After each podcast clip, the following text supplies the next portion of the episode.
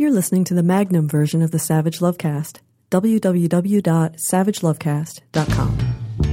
If you're stuck in a relationship quandary, or if you're looking for sexual harmony, well, there's nothing you can't ask on the Savage Lovecast. Last Thursday, when we were all hearing the news from Oregon, where there was yet another mass shooting in a school, yet another deranged person with access to guns, with too many weapons, shades of the Sandy Hook elementary school shooting, where deranged loner Adam Lanza lived with his mother and they owned shitloads of guns. This kid in Oregon, who's, you know, whose name I'm not going to mention, lived with his mother and they owned shitloads of guns and his mom bragged about owning an arsenal. And her kid took a part of that arsenal, all legally acquired guns, to a community college in Oregon and killed nine people and then killed himself. While we were all focused on that spectacular bit of gun violence, as the president went on television to give the speech that he is clearly sick of giving about these sorts of mass shootings, as the president said that our thoughts and prayers are not enough, as we were focused on the mass shooting in Oregon, the regular old in and out daily carnage of gun violence continued all across the country. There were hundreds of shootings that we didn't hear about because they didn't cross that threshold. They didn't hit that magic number. I don't know what that magic number is. Five, six, seven, eight, nine. What is the magic number at which a shooting breaks into the national consciousness and becomes a part of the national conversation about gun violence? Thursday, October 1st, the same day, that deranged asshole shot up that classroom in Oregon. A man in Las Vegas shot a woman to death in front of her children, took her young son to his house where he shot to death that woman's young son, and then he shot himself to death. The sister of the boy who died, the daughter of the woman who was murdered, she survived. She's the one who ran from the house where her mother was just killed to ask a neighbor to call the police. We didn't hear about that one because that was only three deaths. That was only a mother being murdered in front of her children. That was only a child being shot to death by a deranged person with a gun. America, world capital of deranged people with guns. I'm not going to hammer away at this. I hammered away at it all weekend long on Twitter, where I have been attacked and attacked and attacked by the gun nuts who insist that what works everywhere else in the world, safety regulations, gun control could not possibly work here jump down my throat all weekend. There's only one thing I want to say, and I kind of want to say it to them. I want to kind of want to say it to the the NRA and the gun huggers and the gun nuts and the gun fetishists. Fewer and fewer people in America own guns, but the people who do own guns own more and more and more of them. As a percentage of the population, we have fewer gun owners in America now than we have in 75 years. But those people who do own guns, those people who fetishize them, those people who worship them, they're just piling up these arsenals, like the mom of the kid who went and shot up the classroom in Oregon was, like Adam Lanza's mom did. And I would say to those people, those people who love guns so much, you just have to have piles of them. I just want to say this. It seems to me and I say this as not a gun owner, but I say this as the son of a gun owner and the brother of a gun owner and the nephew of gun owners. It seems to me that you would want guns to be difficult to get, that it would mean more to own a gun if gun ownership was an awesome responsibility, if we weren't giving guns away on street corners, if we weren't just passing them off in parking lots, if to own a gun was a right and a privilege and you had to clear some hurdles. You had to jump through some hoops in the same way you have to jump through some hoops to drive a fucking car or fly a fucking plane because then owning your precious fucking guns, having your little home arsenal to defend yourself when the government comes to take your guns away would mean that you were kind of unique and interesting and spectacular and good at this gun shit and not just another irresponsible asshole with a gun. That you were a highly responsible, highly trained asshole with a gun. That there would be a distinction then between You and other people. It would be a status symbol in a way. It would be an achievement to own a gun. It is not a fucking achievement in America right now to be a gun owner. Any idiot can get their hands on a gun in this country legally. And those of us who don't own guns have grown to regard anyone who owns a gun as just another fucking idiot with a goddamned gun. Stomping around saying you need your gun to protect your family, even though all the data indicates, points to the fact that having a gun in the house makes you and your family less safe. You have to have that gun. You have to have that gun to keep your family safe. All right, you can have that gun. The fucking Second Amendment. We're never going to repeal it. You can have that fucking gun. But wouldn't it be better? Wouldn't it be in your own self interest, gun nuts, if gun ownership was not something that any idiot could do? If we met somebody and they said that they owned a gun, we would automatically know that they'd had all this safety training and they had to pass mental health checks. They had to pass a background check. They had to never have engaged in acts of domestic violence or stalking. That if we could infer from gun ownership responsibility, training, trustworthiness, we might regard gun owners as good and decent people to know not as dangerous nuts who might be arming their deranged children. Right? One other thing I want to say about guns before we get back to crotches is this. We constantly hear from gun owners that they need their guns to protect their freedoms. But the only freedom gun owners ever seem to be interested in protecting with all their guns is their freedom to own all those fucking guns. It's the Second Amendment, not the First Amendment. The First Amendment came first because it was more important. I say this as a fan of the First Amendment, and I speak now for other fans of the First Amendment.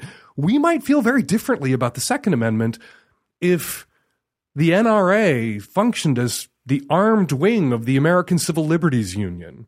If when someone's First Amendment freedoms were being threatened or violated, out came the gun nuts right? Because they're there to protect our freedoms, not just their freedom to own all these fucking guns, but our freedoms generally. But that never happens when museum directors are arrested for putting on an art show, when someone's Fourth Amendment rights are violated.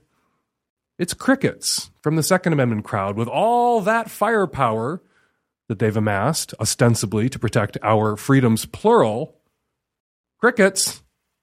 All y'all fucking AWOL if there were NRA backed demonstrations, shows of firepower, when someone's First Amendment rights were being violated, maybe we'd feel a little differently about those Second Amendment rights. But that never happens. Because you're not really interested in freedoms. You're interested in firepower. You're interested in intimidation. You're interested in overcompensating. You're interested in scaring away the boogie men under your beds. You're not interested in freedom cowards, really kind of cowardly. I despair on this issue, as does the president, as does every thinking American. It's hard to end this rant. It's hard to know what to say, how to wrap it up, because I can't wrap it up on a note of hope, and I can't wrap it up by encouraging you guys who are listening to the sound of my despairing voice to go do this or that, because I don't believe that this is going to change. If classrooms full of dead first graders didn't inspire us to act and make a change. A classroom full of dead college students isn't going to do it either. We're going to live with this. We're going to live with the fear. We're going to live with the crazies. We're going to live with the NRA until one day we decide to not live with this shit anymore. Until one day we decide to do what Australia did after there was a massacre 20 years ago. They instituted a nationwide ban on most kinds of guns, and they haven't had a massacre like that one since. We have a massacre like that one in Australia, like that one in Newtown, like that one in Oregon, like that one in Columbine, like that one in Aurora. We have a massacre like that three or four times a year now. I was just in Europe for a week. You walk around in Europe and you suddenly realize, oh, I'm not worried that every other asshole on the street has a gun. You see assholes on the street. Plenty of assholes on the street. Plenty of assholes everywhere. But the assholes over there aren't armed the way the assholes over here are. Someday we're going to have to do something about it. Today, unfortunately, probably ain't the day. And now your calls. Hey, Dan. So I just started dating this like French guy, and he's like really into my ass, and he likes it, you know, like just uh, like very clean and shaven, like no hair, like a baby. Uh, he didn't say that. That's kind of how I feel about it. But anyways, I was wondering like what's the best way to like shave my butthole? like, uh, because I think I'm bad at it. I don't think I do a very thorough job. Can I go to CVS and get like wax? I don't know. I I'm also just bad at shaving in in general. but uh yeah, can you help me out? How often do I shave my butt? I don't know your precise coordinates, but you do mention CVS, the ubiquitous drugstore chain in New York City and also Chicago. Tons of CVSs in Chicago. So I'm going to assume you're either in New York or in Chicago, and you really can't swing a dead French cat without hitting a waxer, a, a place where people get their bits waxed in New York City, and there are almost as many in Chicago. So you have the option of paying a professional to crawl up between your legs and wax that hair away. Not everybody is dexterous enough to hook their ankles behind their ears in front of a mirror propped up on the floor and deftly shave their own hole without shredding their sphincters, which you really don't want to do. You really don't want to cut one of your sphincter muscles with a razor. That is a recipe for ass disaster, for disaster. My suggestion would be if you don't want to get waxed or you can't afford it and you can't shave that hole yourself, that French guy has got to step up to the plate and shave your hole for you. That he can make your hole the hole he wants it to be. He can make that happen for you. It'll be easier for him to crawl between your legs with a razor and very carefully shave your hole for you. And for him, really. That's who he's shaving your hole for. He is shaving your hole for himself. Hi, Dan. I'm a 25 year old queer woman from Canada. I just had a question. I just got out of a long term relationship with a woman, and I don't have any preference for who I date, if someone is transgendered, female, or male. However, lately I've been dating just by chance a lot of different guys. And I find myself having a hard time telling them that my ex girlfriend was, or my ex, sorry, was a girl, or that I don't have a preference um, I kind of feel nervous about how they'll respond to that. I know it sounds silly, and I've never been like this before, but lately I've just been censoring myself to not really using pronouns about my ex, and I don't like that. Um, I just I wonder if people do that as well, other different queer people. I guess I'm nervous to what their response will be. Is that silly or is that something normal and how would you address it? Am I just being stupid? not being stupid. What you're being is closeted. You're not telling these guys that you're dating now about your ex and the fact that you were in a relationship with a woman because you fear, you, you said yourself, you fear how they might react, how they might respond, whether they respond positively or negatively. So you're letting your anticipation of a possible negative reaction silence you, closet you. And that is stupid and self defeating. According to that Pew Research poll from just a couple of years ago, nearly three quarters of all bisexual people are not out to the most important people in their lives. Uh, compared to under 25% of lesbian and gay people. This is the single largest contributing factor to bisexual erasure, bisexual invisibility. You are essentially erasing yourself as a bisexual person in these interactions with these men you're dating by allowing them to assume that you are straight by allowing them to default you. We default to straight unless we speak up because the vast and overwhelming majority of people are straight and people will make that assumption. They shouldn't, but they will, right? If we don't speak up, if we don't out ourselves, if we don't live openly as queers, straight people, unless we're Liberace, and even then they thought he was straight, straight people will think we're them. And you're letting these straight guys that you're dating think you're them and you're missing an opportunity. You don't want to be with somebody who doesn't know who you are and doesn't love you for who you are. And you don't know if you might hit the fucking bisexual jackpot when you come out to them. Not in having a supportive straight boyfriend who's happy to watch you get it on with another woman, but in having a bisexual boyfriend, potentially. In you, when you come out to them as bi to these guys casually, calmly, just by giving them the relevant details, by dropping the pronoun game. In that moment when you tell them your truth, they may open up to you and tell you theirs. And isn't that what this stage, these early stages of these relationships are, are supposed to be about? That you are sussing each other out, learning more about each other, revealing more about each other to each other in the hopes that there's a real connection there. And you're sidestepping what is an opportunity. Because if you tell them you're bi by mentioning your previous relationship with which was with by mentioning that your previous relationship, long-term relationship was with a woman and they react super negatively, not somebody you can be in a relationship with. Someone you should be anxious to get the fuck out of that relationship with, right? And if they react super positively, too positively, creepy positively, if they regard landing a bisexual girlfriend as somehow hitting the three way jackpot, also someone you might not want to be with over the long term, unless you can help him see what's fucked up about that. But if he reacts calmly and supportively and indifferently, perhaps, and or by sharing the, his truth about himself, awesome, you hit the potential long term relationship boyfriend jackpot. Hi, Dan. I'm a 26 year old bi woman who recently had her first experience pegging. I have a guy friend that I've known for about two years whom I'd always thought was attractive, but I rarely date or have sex with men. When I told this guy I was interested in him physically, he almost immediately asked if I had a strap on and if I would use it on him, as he knows I normally date women. I gave it a try, and it was incredibly fun for both parties. Within a few days, however, he told me that uh, he plans to move in with a woman he's been seeing for about three months. I was not aware that it was anything more than a casual relationship.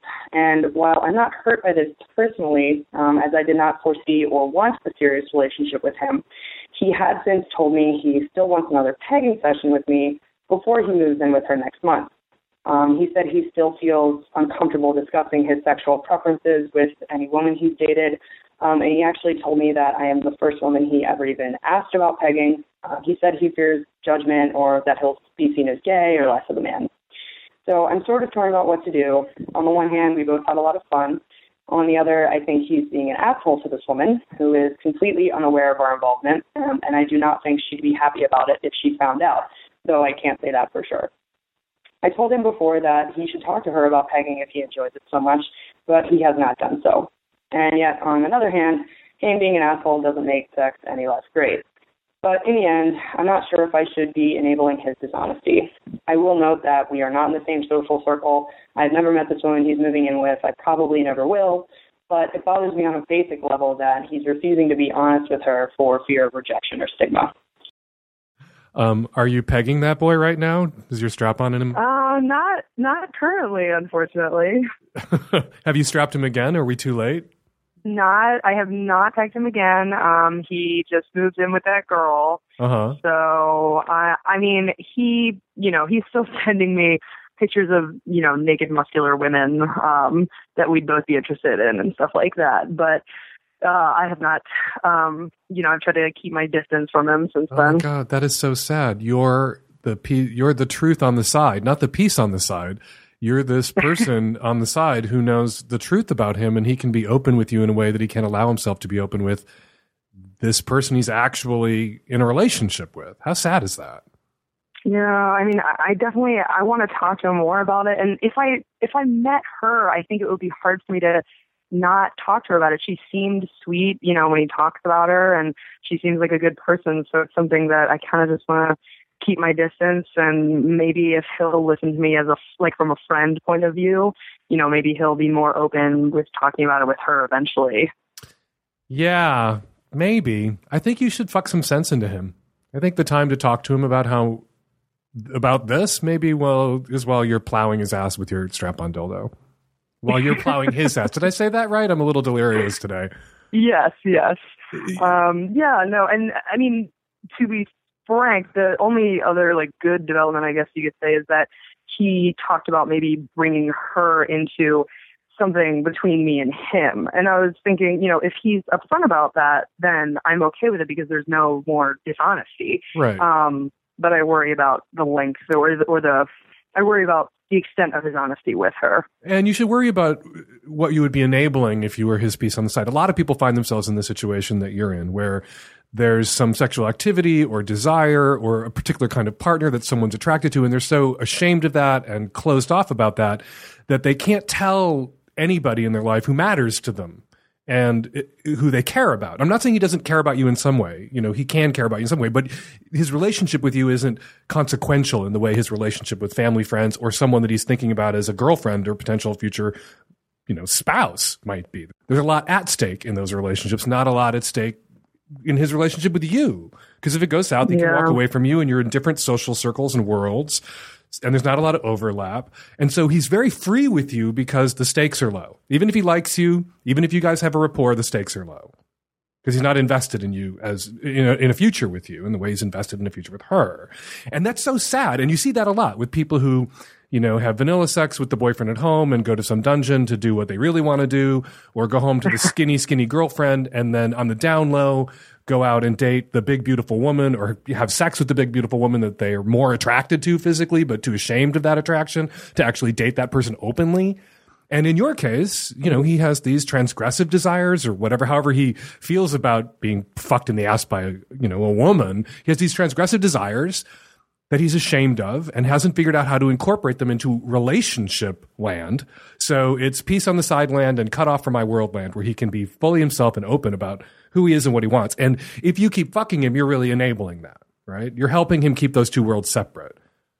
Yeah, yeah, and I think it would be better for him in the long run to have them integrated. I mean, I mean, it Exactly. doesn't it doesn't bother me. Like if it's not with me, I'd much rather see him getting fucked in the ass by his girlfriend and being entirely happy with it. You know what I mean? Like I think he's a great guy. Right. And he needs to, and that's the perfect word. He needs to integrate those desires. And I think that you, because he's still reaching out to you, still talking to you, really being himself with you, uh, that I think, you know, being this part of himself that he's not allowing himself to be with his girlfriend, I think you should keep talking to him and drawing him out and saying, this is something that you either, that you need to bring into your relationship life and your relationship sex, or it's something that's going to destroy your relationship it's it's a ticking time bomb because if you, this is something you can't live without, if this is something you're going to go out and do on the side, when you get caught, Yeah, the deception only gets worse and worse. right, and when you get caught, it's going to blow up. And if she finds out not just that you fucked somebody else, but finds out the details,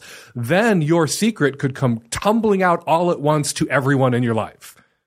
That if she's really angry and hurt in her anger, she may out you as this butt fucky.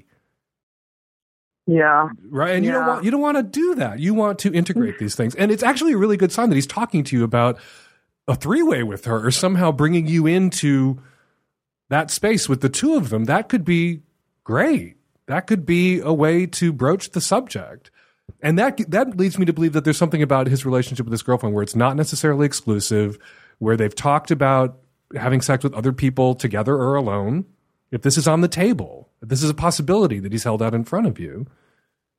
So, you know, you could be doing the Lord's work here by continuing to draw him out, by by having this conversation with him about integrating these things, while dangling over his little puckered hole the possibility that this could happen again, that you could do this thing that you both enjoyed so much again, that he really loved again, and you'd be happy to do that for him, but you're going to do it under a certain set of circumstances. You're going to do it without it being cheating. You're going to do it without it being a ticking time bomb that you've helped him construct in the heart of his relationship. And you're going to do it in a way where you're not participating in an infidelity. Yeah. Thank you. You're welcome. Have fun and call and give us an update. We're all going to want to hear if uh, this goes down. Thank you. I will make sure to keep you updated. All right. Thanks so much. Bye. Hey, Dan. Um, I have an interesting predicament, sort of. I uh, take a really long time when I'm having sex to come. And that's true, actually, well, whether I'm solo or with my wife or what have you. So, what are, you know, what do you say? Uh, how can I change this? It's been kind of frustrating. You know, I'd like to sometimes get it done a little faster, but you know, I take so damn long. You know, it's just gonna come out at some point, and oh, that's what I'm wondering. Thanks, Dan. The Mayo Clinic has a list posted online of all the possible causes of delayed or impaired ejaculation. a list I found my way to thanks to Mike Pearl and his terrific article at Vice.com, which we talked about a few weeks ago Death Grip Syndrome, Internet Myth, or Penis Ruiner. The list at the Mayo Clinic is enormous. The physical causes, birth defects, certain birth defects, injury to the pelvic nerve, certain infections, prostate surgery, neurological diseases, hormone related conditions, retrograde ejaculation, which is a condition in which the semen goes backward into the bladder rather than out of the penis. That's terrifying. Psychological causes, depression, relationship problems, anxiety about performances, poor, anxiety about performance, poor body image, cultural or religious taboos, differences between the reality of sex with the partner and sexual fantasies. And then there are the medications that can induce delayed or impaired ejaculation. Some antidepressants, certain high blood pressure medications, certain diuretics, some antipsychotic medications, some anti-seizure medications, and alcohol. If you eliminate all of that, if you go through that list at the Mayo Clinic of the causes of delayed ejaculation one by one, and you're certain it's none of those things, then you may just need to ask your wife to play with your tits. Some people, they're fucking and fucking and fucking. You grab their tits and they're coming. Some people, they're fucking and fucking and fucking. You start talking dirty to them. You say something insanely shitty, crazy, dirty, smutty to them, and suddenly they're coming. So my advice to you would be if you eliminate all these things on the list at the Mayo Clinic's website as possible causes for your delayed ejaculation is to add stuff to the PIV if all you're doing is the PIV and expecting that to get you off quickly or promptly. We know that's not happening for you. It's not happening quickly or promptly for you and you need some additional input. We're going to take a quick break from the calls to talk with Rachel Percelay. She's an Equality Matters research associate. Equality Matters is sort of the LGBT subdivision of Media Matters, which is a terrific truth squatting website. You should check it out. If the right wing media drives you crazy, Media Matters and Equality Matters is a tonic. Hey, Rachel, thanks so much for jumping on the phone. Hey, Dan, great to be here. So, what is it that you've been doing for the last year at Equality Matters? So, um, I have been monitoring LGBT media, but uh, I've taken on a special special project to look at how Fox News treats trans people and trans issues. I'm going to go out on a limb here and guess they treat trans people very, very well. Uh, you're a little bit wrong. I'm wrong? Um, really? I got yeah, that wrong? Well, that, that's a first. I've never been wrong on the podcast before. Go ahead and correct me. How does Fox News treat trans people and trans issues on their broadcasts? So Fox News manages to do kind of the impossible and turn trans people who, you know, super marginalized group face a ton of discrimination. And violence. Fox News and violence. I mean, could go on and Mm-hmm. about a ton of statistics. But Fox manages to kind of flip the narrative there and somehow turn trans people into villains, make them seem threatening, kind of greedy, and, you know, like they deserve to be mistreated. They make them seem like they're greedy for all the bathrooms. All the bathrooms on your taxpayer dollars, you name it. Um, Fox News turns trans people into villains. What do you think is the the motive behind this? Because we've witnessed this as there's been less currency in attacking lesbian and gay people and bi people, less fear of lesbian, gay, and bi people, with vast majorities of Americans now knowing someone who's lesbian, gay, or bi. There's been this shift to attacking just the T in the LGBT, going after trans people. Is it just a, a crime of opportunity? Is it because most Americans don't know a trans person and so the homophobia is less effective, so they're just shifting all this bullshit to transphobia? Yeah, I mean that's a great question, Dan. Um, only like five percent of Americans actually know someone who's trans, so it's a lot easier for Fox to mistreat trans people, to mock them, to spread misinformation about them, um, without viewers thinking, "Huh, you know, That doesn't that's not true." Or that doesn't jive with the trans people I know. That's not they're you know, that's not what my trans cousin or, or uncle or friend or coworker is like. Yeah, exactly. And another way, so Fox continues to do that by not allowing trans guests to come on there. So I did a counting project where I watched every single mention, every single time that Fox talked about trans people over the past year. And there was 20 something different segments, full segments about transgender people without the network inviting a single transgender guest That's to speak about trans people. that's appalling. Yeah, and you know, Fox has no problem inviting anti-LGBT hate groups to talk about trans people, but it's they don't even give trans people the opportunity or the chance to defend themselves from some of the really awful things that they say. And this stuff is dangerous. Like the, the transphobia and, and Equality Matters and Media Matters have both done a really remarkable job of documenting the atrocities there on Fox. And the transphobia that Fox pumps into homes in red states all around the country is toxic and dangerous because there are vulnerable trans people out there and vulnerable young trans people in homes that are blasting Fox News round the clock. And it literally puts them in mortal peril that this can get people killed, what Fox News is doing. De- yeah, exactly. Demonizing trans people, making trans people look like predators who are after you. In the same way that they attempted, the right wing hate machine attempted to make gay people look like we were trying to destroy the family. And finally that collapsed because people saw through it. But right now they're kind of successfully, Fox News, making trans people look like they are doing this. They are pretending to be women, trans women, so they can access bathrooms and attack cisgender women, which is just bullshit. Yeah, we've, I mean, we've completely debunked that myth. We've talked to experts in 12 different states. We've talked to uh, school representatives everywhere. No one has ever seen an instance of a man pretending to be a woman so he could sneak into a bathroom and somehow get away with sexually assaulting a woman. I debunked that, it. I debunked it myself a while ago by doing a Google search was on woman attacked in restroom. And there were plenty of examples, all cisgendered men. They weren't taking the time to dress up as women and pretend to be women to get into the bathroom. They were just walking into the bathroom and attacking someone. They didn't have to sneak right. the fuck in. Mm-hmm. And it, I mean, regardless, it remains a crime to assault someone in the bathroom. That's not going to go away because we're allowing trans women into bathrooms. Now, uh, I have sort of a self serving question.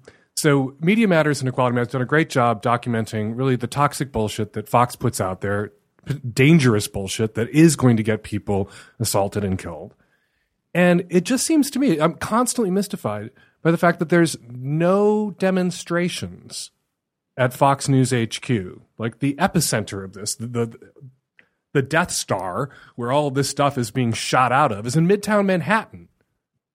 And right. there are plenty I mean, of queer people, plenty of trans people in New York City. And where's the demonstration? Where's the activist accountability? Where are the people packing into that lobby one day and making it harder for these assholes to do their job, putting trans people at risk all over the country? I mean, I have the same question, uh, having personally had to sit through um, an entire year of Fox's trans coverage. Um, are you as surprised as I, I am? I'm. I think people just don't know. People assume that Fox is bad, and progressive people don't really watch Fox, and they know that their their relatives or other people who watch Fox, they just kind of shut it out, and they think, oh, Fox is just going to keep doing what they're doing. They're not going to change. But um, when people do sort of step up against Fox, they they do sometimes change their coverage, and I think you know we're there to be some sort of demonstration at Fox, um, they could at least put one trans person on air as a guest to just give one person an opportunity to say, you know, trans people aren't mentally ill. We're not assaulting people in bathrooms. We're just trying to get basic equal rights. You would like to see that demonstration happen. You would like to see your work inspire that demonstration, would you not? Yeah, I mean, I'd like for people to know what's happening at Fox and for Fox to start practicing some real journalism when it comes to trans people instead of just, you know, treating them as a punching bag and just as, you know, a joke, something to make fun of. Fox News headquarters right there in Midtown Manhattan, kitty corner from Rockefeller Center, serviced by multiple subway lines. Let's call the demo. I don't want to tell trans folks what to do, but it seems to me someone who can't go to a college campus without being protested by trans people accusing me of being transphobic, that some of that activist energy should be directed at the Death Star. And it's time for the demo at Fox News HQ demanding better treatment, demanding fair and balanced coverage, and demanding an end to this toxic shit that Fox News is shoveling into the heads of red staters and assholes all over the country, some of whom are the parents of trans children. Yeah, that's the most disturbing part. You know, when Bill O'Reilly gets on air and says that he would not allow his child to be trans or that parents who support trans kid are guilty of child abuse. If a parent who doesn't know anything about trans issues is listening to that and then their child comes out to them as trans, you can just imagine their reaction. It's not going to be a good, supportive one in all likelihood. Rachel Percelay, go to equalitymatters.org and look for her work and look at what they've pulled together. Look at the clips, look at the reports on the damaging, dangerous transphobia being pumped out by Fox News, and let's do something about it. Thank you, Rachel, for joining us. Thanks so much for having me, Dan. Hello, Dan and the tech savvy at risk youth. I am calling because I have a boyfriend that I've been dating for about nine months now. I'm 25 years old and he's 33. Um, he's the best guy I've ever been with, gets me like no other guy does. He's good in bed, but there's something weird going on. I broke up with my last boyfriend of four years before him, and we started dating about nine months to almost a year after I broke up with this last boyfriend, and I got used to masturbating and watching porn. And I have come to find with sleeping with him that I can't orgasm like I used to with my last boyfriend. And that's because with my last boyfriend, I never masturbated. And I know you talk about with guys like the death grip and whatever, with them not being able to masturbate in women, I feel like I can't masturbate. I mean, I feel like I can't orgasm with my boyfriend because I've masturbated too much because I'm used to the vibrations. So we're moving in together next month, and I suggested I get like just a clit vibrator, just to make it feel like while he's having sex with me, that it's also kind of like a vibrator because it will vibrate my clit. Do you think that's a good idea, or is it me just bringing masturbation into the bedroom? I don't know. I've never heard of anyone having the problem that I have where you masturbate too much as a woman and can't orgasm like you used to. I'm used to hearing your calls where it's guys that masturbate too hard or whatever and can't orgasm like they used to. I just want to know if you think it's a good idea to gradually bring in, like, you know, just some clitoral vibrator to bring in the masturbation part of my sex life before him into the bedroom to where I can start orgasming because it's really frustrating for both of us that I can't orgasm. I would appreciate your opinion on both the fact that women can also death grip their own vaginas with masturbating too much with vibrators and also bringing that into the bedroom to kind of like ease their way back into orgasming again. I would appreciate your opinion. Thank you.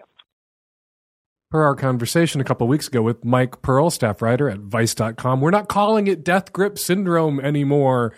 Uh, we haven't come up with an alternate name for this phenomena that does exist where people carve a deep groove in themselves with a particular masturbatory style that then makes it difficult for them to respond in partnered sex to the different and sometimes subtler sensations of somebody else's orify. We don't have a name for it, but we're not calling it death grip syndrome anymore because it's not just about fists and grip. It's about habits and style. Probably ask Tim Gunn to come up with a new name for it since it's about style. So, your problem, you ended a relationship and it was years until the next guy? Oh, nine months, only nine months. So, your problem, you got out of a relationship and you masturbated for nine months with a vibrator and porn, and now with the new guy, you're not climaxing. And you climaxed fine with the previous guy and partnered sex without any vibrators in the room. So, what's the issue? Well, I wish you'd left a phone number because I would have called you back to ask you if we're talking about the ability to climax during penis and vagina sex or the ability to climax at all during oral sex or digital manipulation or whatever else. It could be if, it, if you're talking about PIV sex and with your previous boyfriend you were coming just from getting fucked. It could be about the grind, the size and shape of his penis, the angle of penetration. It could be that that's different about your new boyfriend's penis and his style and the grind. And what's different about PIV with him may not be hitting you in the same spots that PIV with your previous boyfriend hit you. that you got the clitoral stimulation you needed from PIV with Mr. Nine months ago, not getting that with Mr. Right now. And so you need additional focused clitoral stimulation in order to get off. And that could be your own hands, your own fingers. That could be oral sex from him before the PIV starts or after the PIV is over. Or it could be incorporating a vibrator into your partnered sex with him, bringing the vibrator into the room and demystifying it, using it as a tool. You're also 33 years old. And what gets us off when we're younger and, you know, you reach a tipping point, you reach a transition stage, and it can happen quickly. What gets us off when we're younger may not be the thing that gets us off when we're a little bit older. That we may require more intense stimulation later in life to kick those banged up old genitals into gear and to get us off. So somebody who didn't need a vibrator at 25 or didn't need a toy or didn't need their tits played with or whatever else, didn't need dirty talk at 25 to get off, male or female, at 35 might need that additional stimulation in whatever form it comes. So I don't want you to fight this too hard. Leave the vibrator alone. Now that you're having partnered sex again, maybe stop masturbating for a while, stop watching porn, let the sexual tension build up for him and see if after a while of this buildup, perhaps frustrated buildup, because if you don't come in the moment, you don't get to come. If you don't come during sex, save it, plow it into the next morning, plow it into two hours later, and see if the old girl doesn't start pounding out those orgasms again. If you make a good faith effort, if you go a few weeks or a couple of months and you're not climaxing still, and you've shaken it up and you have have different positions and you're playing with your clitoris with your own hands while he fucks you and it's still not working and he's going down on you and you're not getting there, maybe your body has changed. Maybe what you need now is different. And if the vibrator in his hands gets you there, gives you what you need now to get off, bring the vibrator into the room, incorporate it. It is your friend. Hey, Dan. I am a 37 year old married straight woman in Seattle who has a relatively young child, just over one. And as I was picking up takeout this evening, I started getting back in my car and noticed a dude in the bushes across from a restaurant that is notorious for being one where families with small children frequent. Um, he kind of moved away from my car as I noticed him, and as I was getting in my car, it seemed a little weird. So I looked back and I noticed that his pants were around his knees. That was all I could see because of the bushes. I drove away and I thought about it and I pulled over and I called the cops and told them about what was going on because it felt really weird and knowing that I sometimes frequent that restaurant with my daughter, I wouldn't want somebody staring at the door where all these people with their tiny children are.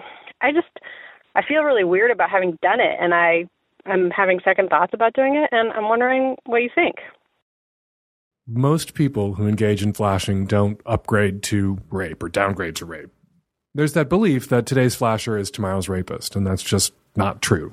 The research shows that that's not true. Yes, some rapists flash or were flashers, but it doesn't follow that all flashers are future potential rapists. In fact, only a small minority of flashers are future potential rapists. I think you did the right thing in calling the police. Uh, you seem to I think you did the right thing in calling the police. Somebody who's doing this outside a family restaurant is an asshole who deserves legal trouble. And really, in some small way, when you call the police on a flasher, aren't you giving them what they kind of really want? Which is attention, even negative attention. Some people who do this sort of shit, and what they're getting off on partly is making other people feel uncomfortable and unsafe but also, what they're getting off on is the fear that they may get caught. So, if you help them get caught because they made you feel unsafe and afraid, and you get their asses caught, you're kind of giving them something that equal parts they wanted and that they fucking deserve, which is a great big legal headache. Hi, Dan. I'm a 20 something year old bisexual woman. I've been dating this guy for almost a year now. I really, really like him. The sex is awesome. But there's one kind of snag. He really wants me to talk down to him during sex. I'm very much more of a sub, and he claims to be much more versatile, but I know he likes to be the sub sometimes.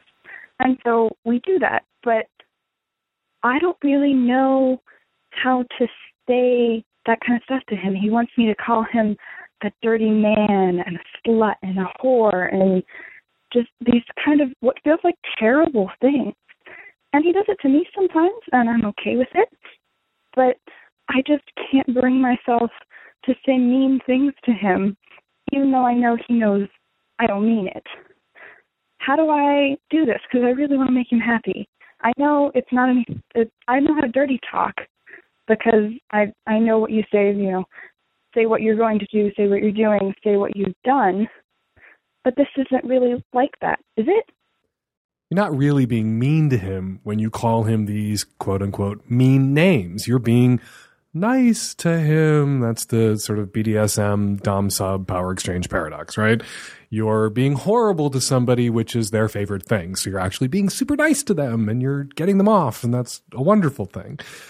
If you can't believe that, if you can't just accept that, that when you call him a dirty man and a slut and a whore, you're not insulting him, you're making him happy, then ask him what he is.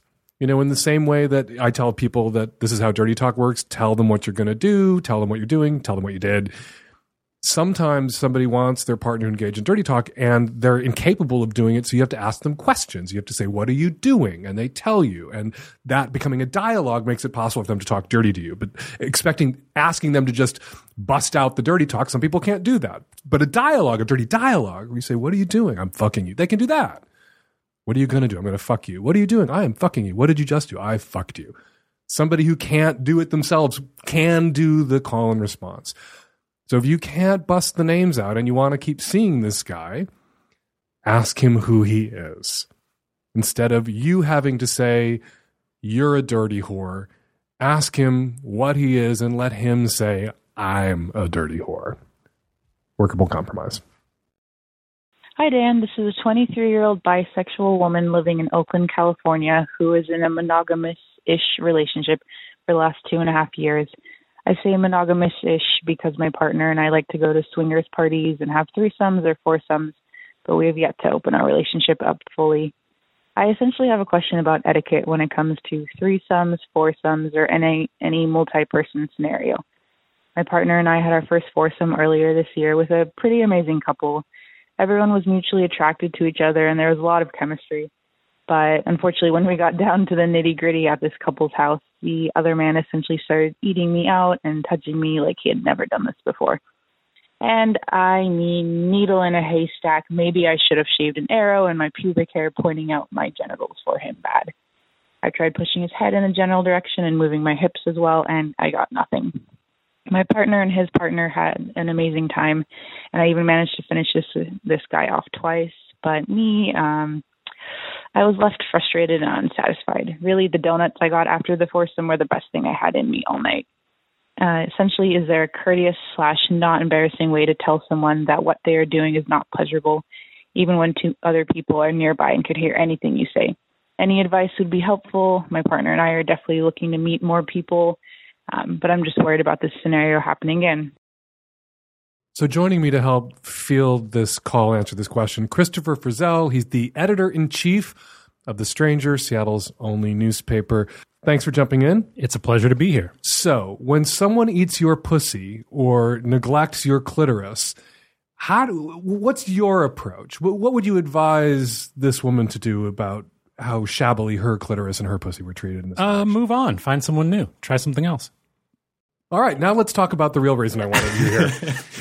You've written this enormous feature for The Stranger about killer whales, about a particular killer whale named Lolita. Of all things. Of all things, because some creepy old guy is in love with it. Is It's that why disgusting, right? Take a wild animal out of the sea and then give it a name that means young girl who's going to get fucked. And this may seem like a reach. Uh, tell us quickly about Lolita. She's part of the southern resident community, which is a kind of killer whale that we know more about than any other killer whale on the planet. Uh, the oldest killer whale known to science is a southern resident. She's 104. So Lolita was one of the first killer whales. ever captured? No, she was captured about five years after the orca capture industry started. She was probably the 30th killer whale captured. Mm-hmm. But from 1965 to 1976, every killer whale put in captivity in SeaWorld and everywhere else came out of Puget Sound. So Seattle is the Started Seattle's it. original sin. Seattle Yes, is complicit in these enslaved killer whales at SeaWorld. that is true. And we are sitting in Seattle. Seattle has started it, yes. orca blood on its collective hands. Or fins, yes. And that is what your feature is about. yes. This, however, is a sex and relationship advice podcast. And your feature is about Lolita, who lives where now? At the Miami Seaquarium. It's the only uh, it's the only orca captive industry uh, venue other than SeaWorld in the United States, and it's the smallest tank in North America for orcas. How big is Lolita and how big is her tank? Lolita is 20 feet long and her tank is 20 feet deep, That's obscene. so she can't even dive. That's obscene. It's gross. and hopefully your feature is going to raise awareness about this lonely, marooned, tortured orca. And as of a couple months ago, officially endangered. She was added to the Endangered Species Act. Her kind of killer whale was added in 2005, but there was an exemption for killer whales that were already in captivity. And earlier this year, the federal government removed that exemption. So go to thestranger.com if you want to read about this forgotten killer whale. We hear about, you know, everyone saw the documentary Blackfish. We hear about the killer whales at SeaWorld who are in captivity and being abused. We haven't heard about this one in Miami on the other side of the country who is, from the sounds of the dimensions of that tank, being tortured. It's very sad. And killer whales are highly social animals and really smart, but that's not why you're here. This is a sex and relationship podcast. They're also non monogamous. So Chris was telling me about his feature, and because of who I just bring this out in people, he started telling me about the sex lives of killer whales, and I was a little flabbergasted. I have to say that if Tony Perkins and Brian Brown and Mike Huckabee are right, these killer whales are going to tiny little tanks in hell when they die. Tell us a little bit about the sex lives of killer whales. Okay, so it's a couple, it's very interesting. Not only are they polyamorous, they have sex in groups. The southern residents have a thing called a greeting ceremony, which is a several hours or several days long, essentially group grope, where if someone's not treating their clitoris right, they move on to the next guy, and they move on to the next guy, and they move on to the next guy for days Until Uh, they find someone who knows how to treat their whale clit right. That's exactly right. The other cool thing about killer whales is they have been feminists long before human beings. They've existed for hundreds of thousands of years before human beings, and killer whales stay with their families their whole lives. At least southern residents do. That sounds horrifying. and the women are in charge. So the more, the longer, the older a woman gets, and the more children a woman has, the more powerful the woman is. Wow. It's fascinating.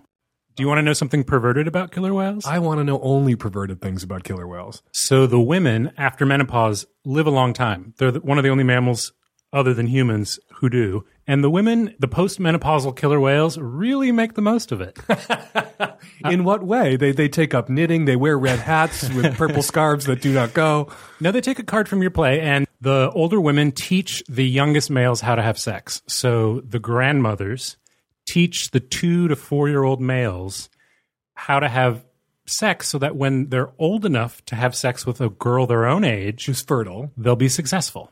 So they have a post reproductive purpose in the clan other than hunting, which is also to teach sex to the boys. Is this a model that we should adopt, or is this a model that you think Hillary Clinton will foist upon us if she should win the election? Absolutely. I think killer whale sex is, is a good idea. Were you shocked by what you learned about killer whale sex as you uh, did the research for this feature? Yeah, because it's like humans, but it's inverted. It's the whole thing is women are in charge. Women are in charge, and non-monogamy is the order of the day. It's it's just a funny inversion of what you would expect. Also, it's surprising to find an animal whose connect whose uh, connections to their families and whose social lives and whose affection is more profound and pronounced than human beings.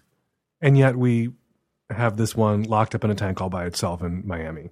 because some guy in Seattle when he was 29 decided he wanted to see if he could teach one tricks. The park says because she's post reproductive, they kind of indicate that she would be useless, but that does not square with the science because post reproductive killer whales have a obligation to teach the youngest males how to have sex. They have an obligation to lead the clan. They they take care of adrift adult male killer whales who, if their mom dies, they're very likely to die immediately because they don't know what to do with themselves. So they act as matriarchal surrogates And they also lead the way in hunting. And even if they're postmenopausal and can't produce any offspring, that doesn't give you the right to torture them eternally for the rest of their lives. That's true. Even if she can't produce offspring, this Lolita, this killer whale who's imprisoned in Miami, it's still an outrage and a scandal that this killer whale is suffering. And and the park refers to the dolphins who have to share this tiny little tank with her as her pod, even though a pod is a family. It has a distinct scientific meaning. And she's by herself. So you have these group grope loving killer whales who are very communal and who who literally sleep touching each other. The family touches them, you know, touches each other their And whole some lives. part of the killer whale lifestyle is not so attractive. Yeah, I don't want to sleep are weird in a heap it. with my immediate family. Although they eat only Chinook salmon, the killer whales out here, delicious. is they have good taste. But I don't want to sleep in a heap with my brothers and sisters and my mother and my aunts and my grandma. I really don't. Okay. I would never get a whale boner ever again in my whole entire life. Okay, you can stay human. Where can people read your feature about Lolita? At thestranger.com. And what should they do about it? Uh, they should write to Miami Seaquarium and tell them to free her. Free Lolita, which is a slogan that could be misinterpreted if it was just a bumper sticker. That's true. You might get followed home if you had free Lolita on your car. So be careful before you bust out any t shirts or bumper stickers that you're very clear that we're talking about a killer whale and not a killer a 12 year old girl from a novel. Yes. Thank you, Christopher, for running in. Thanks for having me. I'm fu- we worked together. We worked very closely together for a decade. I've never been able to have you on the podcast because usually you're not in my. There's our Venn diagram doesn't overlap at all, but this once. That's true. And I, but I listen to the podcast while working out. It gives me energy. Well, thank you. Mm-hmm. Hi, Dan. I've been in a primary relationship with someone for seven years. A couple years ago, our sex life dropped, not in terms of where it was during the first six months to a year of our relationship, but significantly. Based on a recommendation of a friend, I started keeping track on an app on my phone of how often we were having sex and what type of sex we were having. I did this in part because I wanted actual empirical evidence, you know, so I wasn't saying, we never have sex or this always happens. I find that kind of thinking hyperbolic and not helpful in addressing a problem. The thing is, my partner really had a problem with this. Even when I wouldn't bring up what had or hadn't happened, and there were stretches of both, she would tell me every now and then that it made her uncomfortable. She said that she didn't like knowing that I was keeping track of what she was doing, that it felt too personal. For me, it felt like I was keeping track of what we were both doing, and that our lack of sex was becoming a problem, so it was something that affected me personally. Finally, after we- we went to sex positive counseling and things improved, I relented and stopped entering the data into the app on my phone. This made her very happy. What I've wondered was, was I in the wrong? Or was she? Does someone have a right to keep track of the sex they're having? Or are they crossing a line personally for a partner who says they're uncomfortable when they do so? I'm conflicted because if you were keeping a diary and just writing down the things that happened to you that day and your impressions of the world and when you did have sex with the mate you made a note that you know that we had sex is what we did it was awesome or it wasn't so awesome but it's been awesome before it'll be awesome again whatever you wanted to say you can keep your private thoughts in a little journal that you lock with a little heart-shaped key and I wouldn't have a problem with that. And I would say you have a total right to jot things down and keep a diary. But an app, there's something cold about creating this data set. And it may be your intent, what you intended to do with the data set. You know, with a diary, you want, you know, 10 years from now to flip back through the pages and remind yourself what you were doing then and how awesome it was and have a place where you stored those memories because our brains, things fall out of them. But our diaries, things don't fall out of them. But this app, this tool, you are creating this data set as an empiricist, and I address you as a fellow empiricist. You're creating this data set so you can throw it in her face, so you can confront her with the inadequacy of the pace at which you guys are fucking. And that would make me, if I was your partner, knowing that every time we had sex, a notation was going to be made as if Jane Goodall was perched in a corner at the other side of the room, it would make me feel less sexy.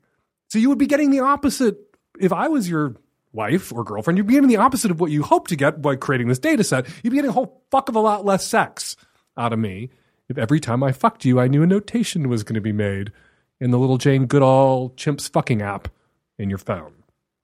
So I'm with your girlfriend, I'm with your wife, and you don't need this data set. You really don't. Because you have your words and you can use your words and you can say things like, I wish we were having more sex. I love you and I want to be intimate. I want us to get things fired up again. And you don't then need to say, and here is the flow chart. Here is the spreadsheet to prove that we are not having enough sex. You don't need that. There's something cold, commodifying, harsh about that. Your wife, your girlfriend, I forget which she is, she's not an employee with sales targets to meet that involve your dick.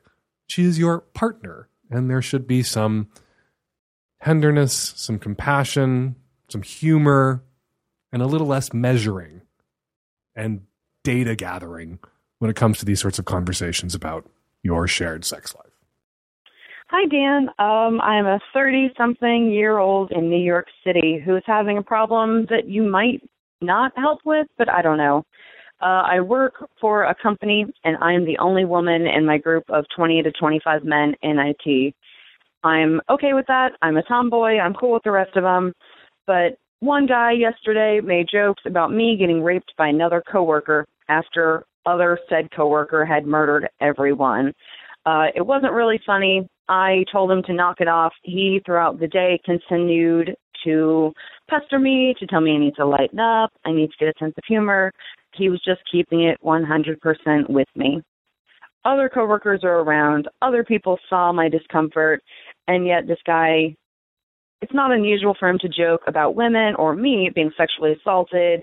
Um, it's not really something that I can keep quiet about anymore. I wrote an email to my boss. I'm waiting to hear back. But how do I handle this? This guy got in my face four or five hours after the incident and went, What's good? What's good is that I want his head on a platter but you can't say that at work without getting fired. And I don't have enough money in my bank account to not get fired. I'm afraid of retaliation for reporting this. I'm uncomfortable in my workspace. Everyone's going to say that I'm a woman and I'm overreacting, which is something that people say to negate female arguments when things like this cross a proper workplace behavior line. If there are 25, 20 to 25 people just in the IT department at the company where you work, presumably there's an HR department at the company where you work. I would, if I were you, sidestep the boss for the moment and take it to the HR department. But you've already approached the boss and you're waiting for a response. In the meantime, document the atrocities, take notes, talk to your coworkers who witnessed this via email, not in an accusatory way about why didn't you say something? Why didn't you step up? Which they should have. They should have fucking said something. They should have stepped up but just get some documentation that this interaction happened and get it calmly so people can't say that you're blowing up or being furious or in a sexist way dismiss your completely legitimate complaints and anger and discomfort at what's been done to you in this workplace. I don't know what kind of company you work for, but tech companies have a terrible reputation right now for sexist hiring practices, for low representation, low hiring rates of uh, minorities, and for women not feeling safe in those spaces and those places, women not feeling safe in tech. It would be a real black eye for your company for something like this to tumble out in public. I don't think that that's what you lead with, because then that seems like you're going DEFCON 4 a little too quickly. But that's the reality that this, if this comes out, would give the company a black eye, and they don't want a black eye, which is why you want a lot of documentation so that if they push you out when you do what you should do, what you do what would be in the best interest of this company, even if the company can't recognize it, which is to complain and have this corrected, have this guy either called on the carpet and read the riot act or fired. If you do all of that and they push you out, if instead they push you out, if instead you lose your job, then you hit the button and take this public and sue. Sue, sue, sue. hopefully it won't come to that. Hopefully your boss and the HR department at the company where you work will recognize that the problem here is an asshole dude in a department with 24 men and one woman making rape jokes. That he's the problem, not you. And that's what you go in with. You go in with the expectation that they're not going to regard you as a problem, that they're going to obviously see that this is a problem. Under Title IX, I believe it's a problem. Creating an unsafe space, unsafe workplace. They can't have that, and you shouldn't have to put up with it. But then, straight, single, male, uh, 27 years old, Southern California. Okay, basically, I'm having uh, an, issue with a relationship, a, non-relationship. Yeah, at least I want it to be a relationship. But um, so there's a girl I met at work. She's awesome, and we went out. It is about a week now that I've I've been seeing her. We clicked right away. We had a great connection. I felt like uh, we both pretty much established that we were into each other. And then, um, you know, after seeing her, you know, again, everything went well. There was like no lull in the conversation. When we hung out, everything seemed great. I had a good time. I think she did too. Um, she told me that she was comfortable dating me, and likewise, cause, you know, we worked together, so there could, you know, have potentially been a, you know, awkwardness there. But she seems cool with it. Anyways, now I get like a, a message from her after I'm trying to set up like another date that she's saying she wants to keep it casual what does that mean? Like, I'm worried now that either she wants to put me in the friend zone or that she just wants to like fuck other guys. And mind you, we haven't had sex ourselves yet, so and it's only been I know it's like a week, so I'm probably getting ahead of myself. But again, I just really felt like we clicked, and I felt like this was going somewhere, even though it was kind of fast. And now, you know, I feel like I have to pump the brakes because it seems like we're in two different places. Uh, so I listened to your call, and I'm curious if you now know what she meant by she wants to keep it casual, because I have really no idea what she meant by that. That's one of those phrases that people deploy that could mean anything. That could mean welcome to the friend zone. That could mean I'm really interested in you, but it's going a little too fast. That could mean right now I'm not ready to be exclusive with just one person. That could mean anything. Has she told you yet what it meant? Yeah, since then uh, things have been going a lot better. Like she just had a like a hard breakup, and um, I guess at the time she just wanted to keep things like casual as far as just dating each other, and, and I wasn't sure, you know, necessarily if she, you know, seeing other people or what. But since then, you know, like we've gotten more comfortable with each other, and uh, we are we are together now. So oh, good. So uh, you, good. You, you panicked. Yeah. and, and, actually, you used a phrase that I think is exactly correct. It is what she was asking you to do. You you wondered if you needed just to pump the brakes a little, and yep. you Yep. must have done that because she's clearly comfortable enough with you not rushing this that she's willing to continue to see you. Exactly. Yeah. Boy, you you're. I was listening to your call and I was feeling like if I didn't get you on the phone, I might have to beat you up. Uh, and, just to like bring you to your senses, because you've only been quote unquote dating this girl for a week, and it sounds like you're picking out China patterns and hiring a band for the wedding. yeah, I was getting a little ahead of myself. I agree. You were you were fantasizing about what this relationship could be before you really knew who she actually is.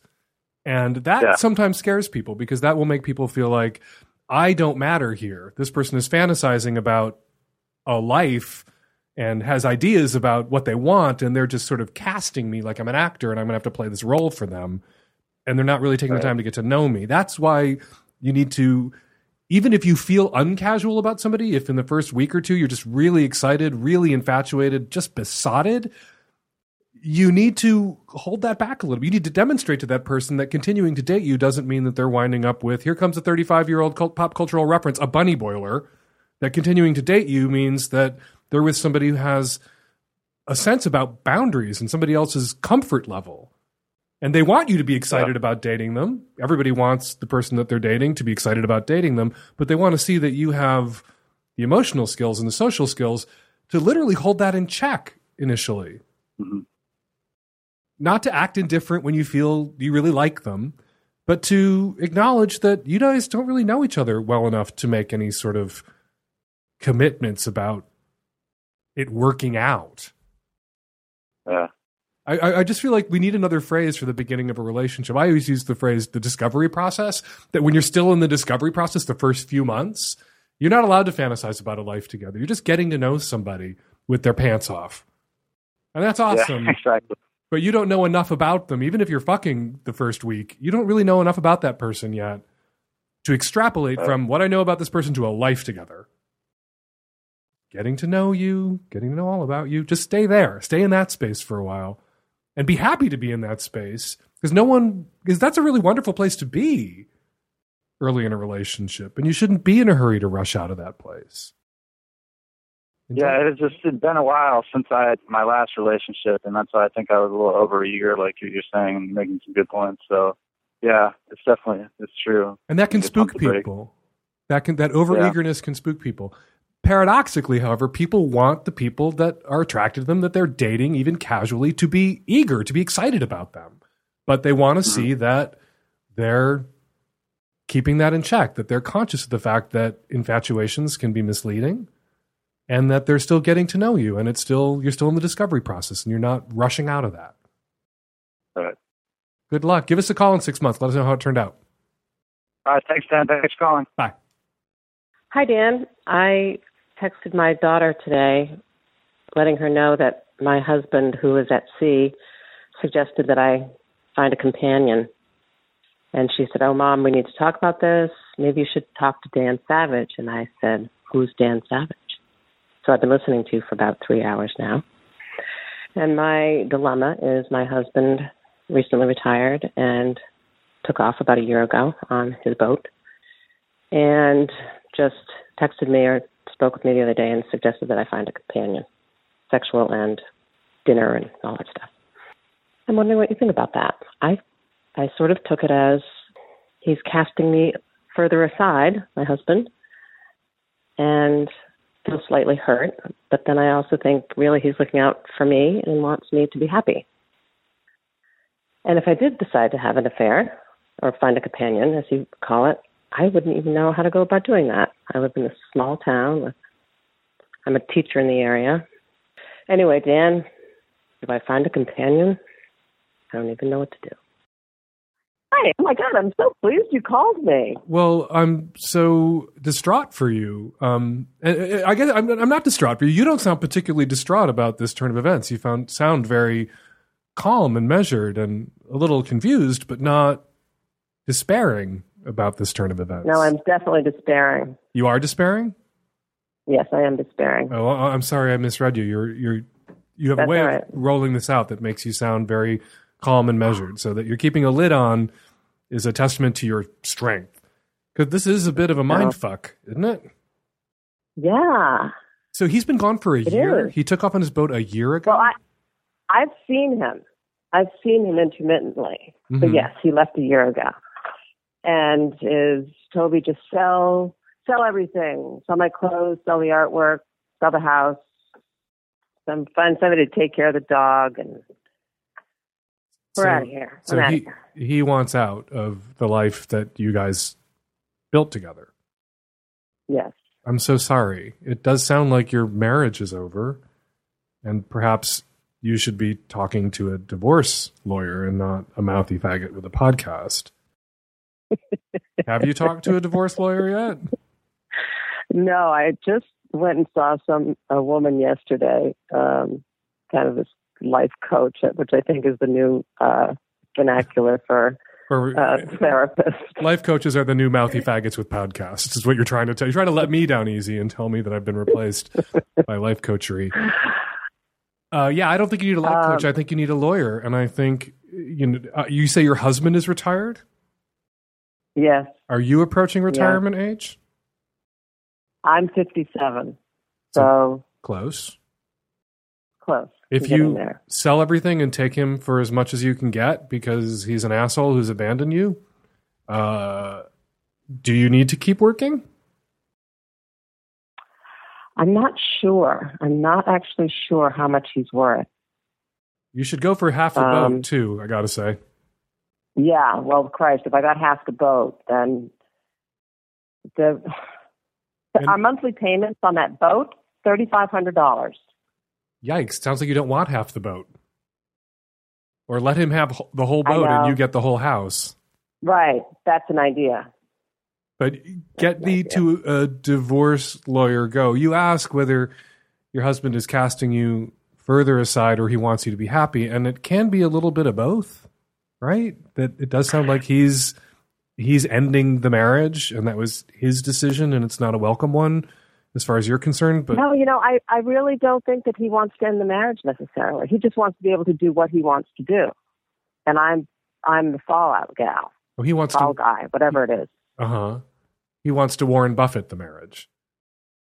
Warren Buffett and his wife lived basically separate lives for a very long for decades and Warren had another partner and they were all three on friendly terms so far as the world is aware and he was officially married to this woman that he didn't live with and he didn't really share a life with anymore but they were still Mr. and Mrs. Buffett and maybe that's what he wants but you get to decide whether that's what he gets right Well, you know what he said to me about a week ago or less? He said, I think you should find a quote companion.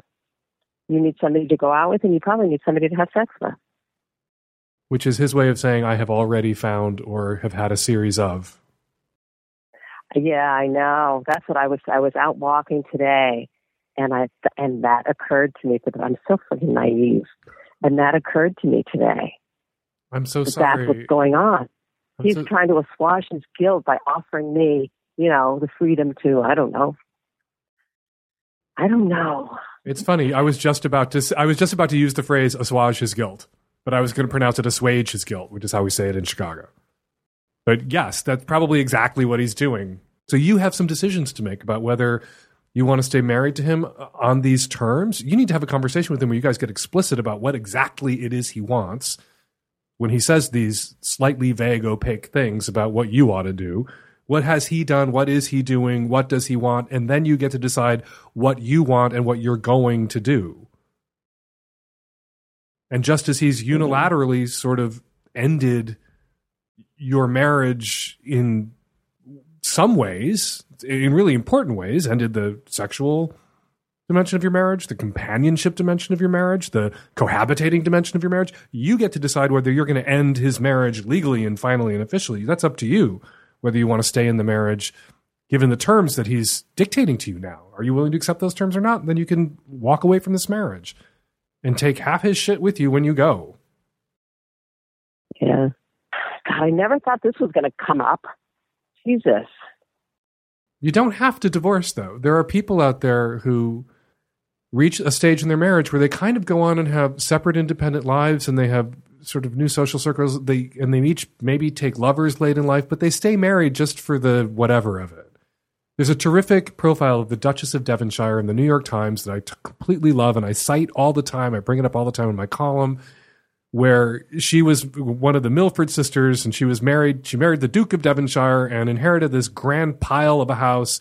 And they were together for 50 years. And he was a famous philanderer. And the New York Times asked her why she never divorced him. And she said, Oh my God, divorce, it's such a bother. You Americans and your divorces. Who gets the books? Who gets the dogs? Who gets the photo albums? Right. It's just a big pain in the ass. Why do Yeah. it? And I'm paraphrasing the Duchess of Devonshire badly. I don't think she said pain in the ass. It's not very duchessy. But you can, you know, remain officially legally married for your own convenience, for his convenience. That does expose both of you to some degree of risk. His debt is your debt and vice versa. So if you stay legally married and one of you goes bananas with the credit cards, the other is fucked. And you can end that. Yeah. You can stay technically officially married. You can lead separate lives like the Buffetts did. You have options here, but you have to know what's up with him before you can decide which option it is that he's suggesting to you and, and then which option that you want to take based on what you're willing to live with or accept and the kind of marriage you're willing to settle for at this stage of life. And 57 ain't old. You can get out there. You can Oh, I know it's not. I know, and I'm. I know it's not, and I'm not an old 57 year old. I'm a really young one. Well, get out there and find a really nice 37 year old dude who can companion the shit out of you because you may need a little companionship right now. How do you do that?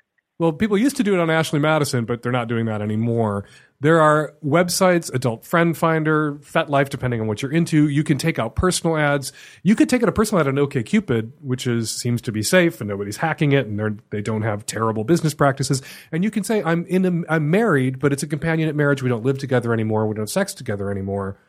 And I'm looking for Uh-huh. a companion and a partner who may be in a similar circumstance. And you will hear from men in a similar circumstance where the marriage is about Oh yeah. Yeah, where the marriage is about public profile, it's about being parents or grandparents together, it's about property, maybe they own a business together and they don't want to dissolve the firm. But the emotional and sexual dimensions of the marriage is over. And those connections Yeah, are he's over. he's a lousy lover too. So I'd Well, love. It sounds like you deserve some non-lousy companionship. I think you're right.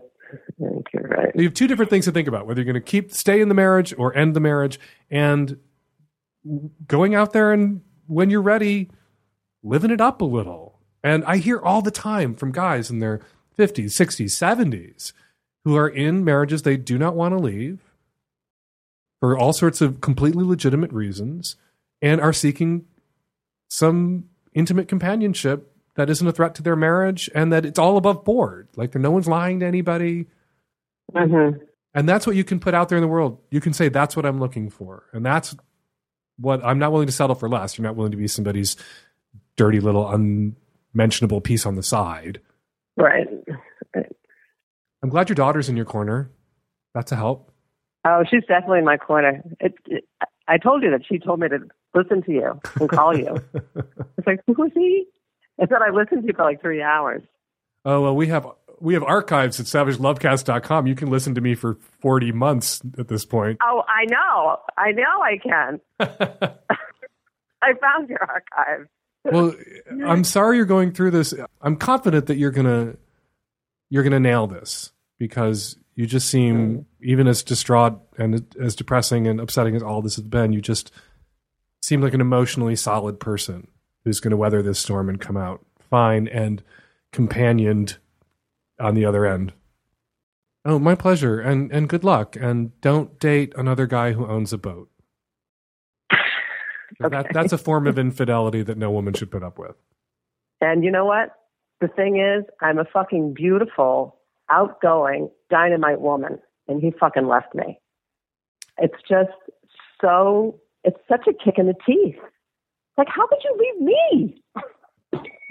oh, well, I'll find somebody else who can appreciate my qualities. That is the right attitude. Good luck. All right, Dan, thanks. Bye. I'm calling about episode 466, the man who's living with a woman suffering from depression. Just um, wanted to share my own experiences being in a relationship of 25 years with someone who sounded very similar. She is not going to be happy whether she's with you or not. Keep that in mind. My recommendation is run now. Take care of yourself. If you are going to stay in the relationship, always take care of yourself because the best thing you could do for her is to take care of yourself and your own mental health and not try to change her. You're going to be in for a long relationship if you stay that will be full of ups and downs. You'll never, ever feel happy within this type of relationship um, unless something dramatically changes with her. So keep that in mind. My suggestion is run, but if you are going to stay, make sure you take care of yourself. Hi, I'm calling in with a comment for our episode 466. The man's girlfriend wanted him to do e-stim prior to her giving birth. I have to agree with Dan that this is a, sounds a little cuckoo bananas, especially when there are plenty of women out there who opt to have an epidural and don't experience, you know, the the associated pain of childbirth. As a woman who had an epidural, I wanted to kiss my anesthesiologist, and I can't imagine wanting to put your partner through a pain that their body wasn't actually built for. I mean, physiologically, women should be able to handle birth. Men don't have that. So making your partner get their abs shot as some sort of crazy birth simulation, no. Hi, Dan. This is just a comment for you uh, based on the intro to last week's show uh, when you said that police and prosecutors are empowered to go after uh, young teens who are sexting and whatnot. Uh, I just like to point out that a lot of prosecutors are elected, um, so it's just one more reason why people should really register to vote and be paying attention to local politics. Um, yes, prosecutors are often empowered to make those decisions, but they also have their own agendas. Uh, and I think that voters really need to be aware of where these people stand on these issues ahead of time so that hopefully uh, we can get smart people into office to prevent things like this from happening. Uh, thanks so much. Love the show. And we're going to leave it there. Before we let you go, though, we're going to remind you that we are doing a live taping of the Savage Lovecast in Denver at Ophelia's Electric Soapbox on Thursday, October 15th at 8 p.m. Go to thestranger.com slash Savage Love Denver. We have some special surprises in store for you and for me at this very special taping in Denver. Again, Thursday, October 15th. Tickets at thestranger.com slash Savage Love Denver. All right, 206 302 2064 is the number here at the Savage Lovecast. If you want to record a question or a comment for a future show, give us a buzz 206 302 2064. Follow me on Twitter at Fake Dan Savage. Follow Christopher Frizzelle on Twitter at The Frizzell. And follow Rachel Percelay on Twitter at R Percelay. That's R P E R C E L A Y. Speaking of Twitter, Roadway John tweets, Fake Dan Savage, you keep mentioning lords or lurds, as in healing waters flow from her pussy like the spring at Lourdes. What the fuck is Lourdes? Oh, oh, the cultural literacy. Lourdes is a place in France where Mary, Mother of God, appeared before a couple of snot-nosed teenagers and gave them some secret revelations that they gave to the Pope. And now there's a shrine at Lourdes and there's a spring at Lourdes, and people come to Lourdes to bathe in the healing waters of Lourdes, which spring forth from the spring at Lourdes. Look it up. Google it. It's L O U R Savage Lovecast is produced every week by Nancy Hartunian and me and the tech savvy at risk youth and Nancy. We will all be back at you next week with another installment of the Savage Lovecast.